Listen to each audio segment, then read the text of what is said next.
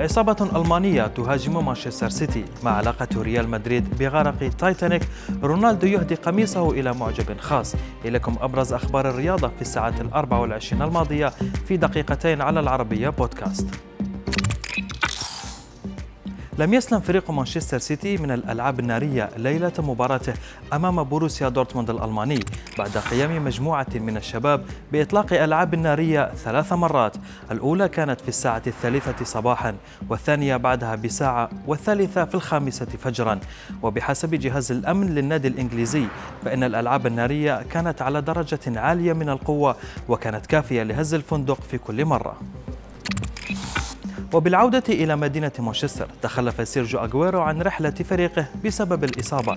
لكن يبدو أن النجم الأرجنتيني استغل وقته بأفضل طريقة ممكنة. الكاميرات التقطت صورا لأغويرو وهو يتناول الغداء مع صديقته.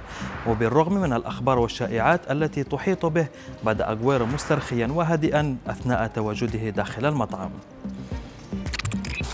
بعثة نادي ريال مدريد وصلت إلى مدينة ليفربول وحجزت في فندق لمواجهة فريق المدينة إلى الآن كل شيء عادي لكن أن يكون اسم الفندق تايتانيك ويوم المباراة يصادف الذكرى التاسعة بعد المئة لغرق السفينة الأسطورية فهنا قد نتساءل هل حدث هذا عن طريق الصدفة؟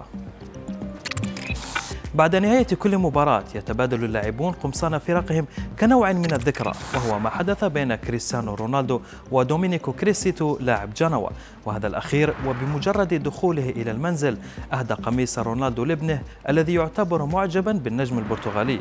ونشرت زوجة كريستيتو فيديو على إنستغرام يبين فرحة الابن وتقليده لاحتفال كريس الشهير.